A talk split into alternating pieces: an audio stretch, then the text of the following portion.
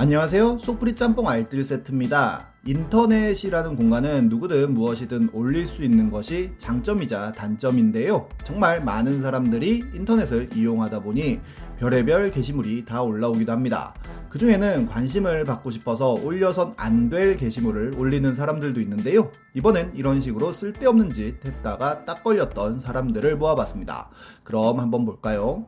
첫 번째는 발 위에 마카롱입니다. 한 백화점의 VIP 라운지 직원들은 인스타 라이브 방송을 진행했는데요, 근무 시간인지는 모르겠지만 근무복을 입고 라이브 방송을 갑자기 진행하는 것도 이상한데, 이들은 장난스럽게 발 위에 고객용 마카롱을 쌓기 시작했습니다.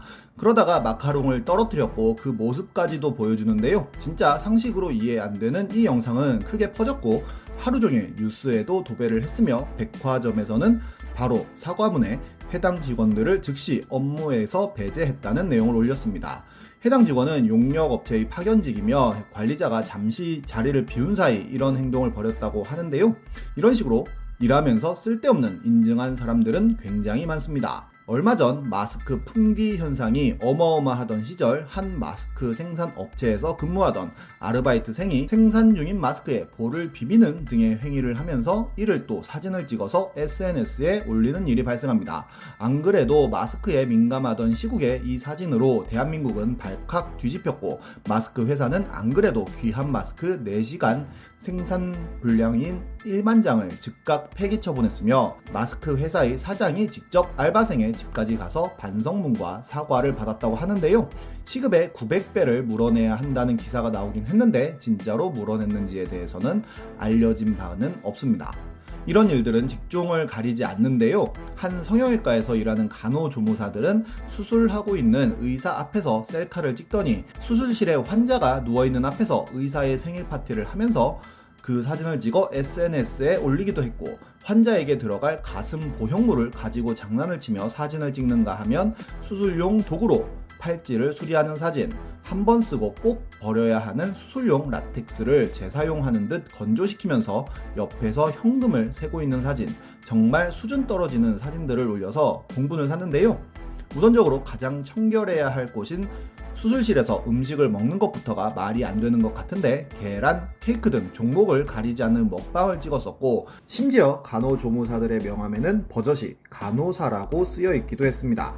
이 사진들이 유명해지고 정말 많은 뉴스에도 나오자 해당 성형외과는 해당 조무사를 교육시키지 못한 점에 대해 사죄를 한다며 직원을 절차에 따라 징계했다고 밝히기도 했습니다. 그래도 지속하여 취재를 하자 라텍스 장갑은 설거지할 때 재활용하기 위해 건조시키고 있었다고 밝히기도 했는데요, 보건당국에서 진상조사에 착수하였고 의협에선 권리정지 1년의 징계를 내렸습니다.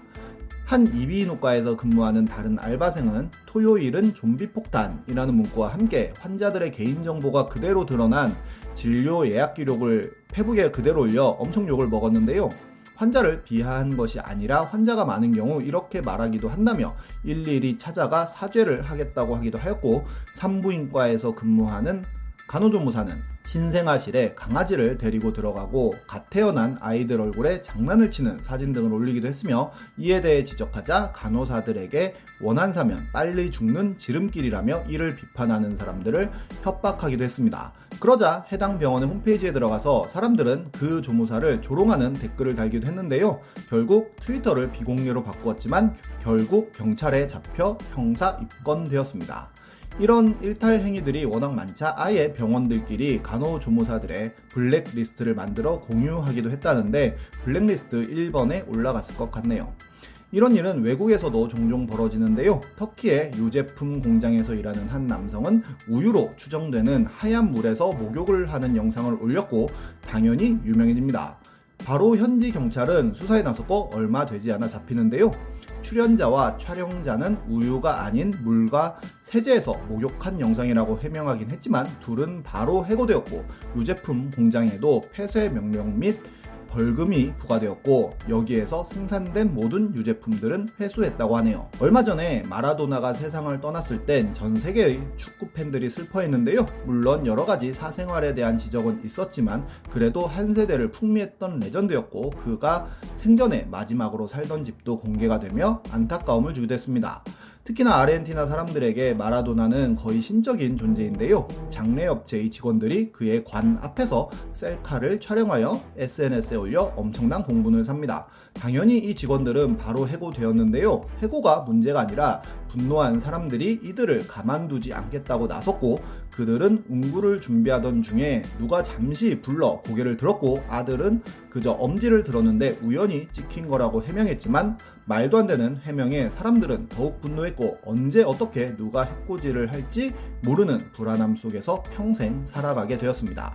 아르헨티나의 해변에는 한 새끼 돌고래가 올라왔다는데요. 사람들은 이 돌고래를 신기했고 다시 바다로 돌아가려는 돌고래를 아예 모래사장에 올려놓고는 엄청난 인파들이 모여 앉고 사진을 찍었는데 결국 돌고래는 피부가 벗겨졌고 숨집니다. 심지어 해당 돌고래는 라플라타라는 종으로 3만 마리밖에 없는 멸종위기종이었다고 하네요. 미국의 한 10대 청소년은 틱톡에 올리기 위해 동네의 한 개천에 비눗물을 풀어버렸는데요. 해당 개천은 거품으로 가득 찼고 이를 아이는 생각 없이 틱톡에 올렸습니다. 이런 철없는 장난이 있는가 하면 정말 심각한 관종도 있었는데요. 한 10대 청소년은 본인이 애니메이션 전문가라며 정말 많은 애니메이션들을 이유 없이 깝니다. 그렇게 어그로를 끌면서 본인이 추천한 애니만 보라고 하자 많은 사람들이 그의 블로그를 방문했고 거기에 삘받은 애니 전문가는 험한 글들을 올리기 시작하는데요. 독도는 일본 땅이라고 하는 글을 대문짝하게 올린다든지 일본으로 인해 광복절이 생겨났기에 광복절에는 일본에 감사해야 한다고 하기도 하고, 남대문이 불에 타자 남대문 역시도 일본의 소유물이라고 주장을 하고, 더 나아가 한글 역시도 일본 것이라고 하는 등 광역 어그로를 끌기 시작합니다. 당연히 이에 대해 비판하는 댓글들이 엄청나게 달렸고 그는 이를 더 즐겼는지 점점 더 대담해지는데요. 어느 날 그는 111에서 전화가 온다면서 어디냐고 묻는 질문글을 올렸고 111은 국가정보원이라는 댓글이 달리기도 했는데 깊이 반성하고 있습니다. 사죄의 글이라는 제목으로 경찰분들이 정신과 치료를 신청하고 진술서를 쓰기도 했다는 글을 씁니다. 그러면서 다시는 경찰 농락하지 않겠다고 썼는데요. 이는 또 세로 드립으로 아래에서 위로 읽으면 또 경찰 왔음 X신으로 읽히는 주작불로 밝혀지는 등 중이병의 끝을 보여줍니다. 그러면서 그는 더욱더 대담해지는데요. 그는 지금 테러하러 갑니다 라며 글을 하나 올리더니 파출소의 창문에 돌멩이를 던지는 영상부터 동네 자동차들에도 벽돌을 투척하고 한 차량에 무단으로 침입하여 내비게이션을 훔치고 몇몇 집들에 돌멩이까지 던지는 영상을 올립니다. 심지어 그는 본인의 가짜 신상을 올리기까지 하는데요. 이를 본 사람들이 가짜 신상의 집에 찾아가서 확인해보는 일까지 벌어지기도 했고, 그리고 그는 9월 1일에 불을 지르겠다는 예고글까지 올립니다.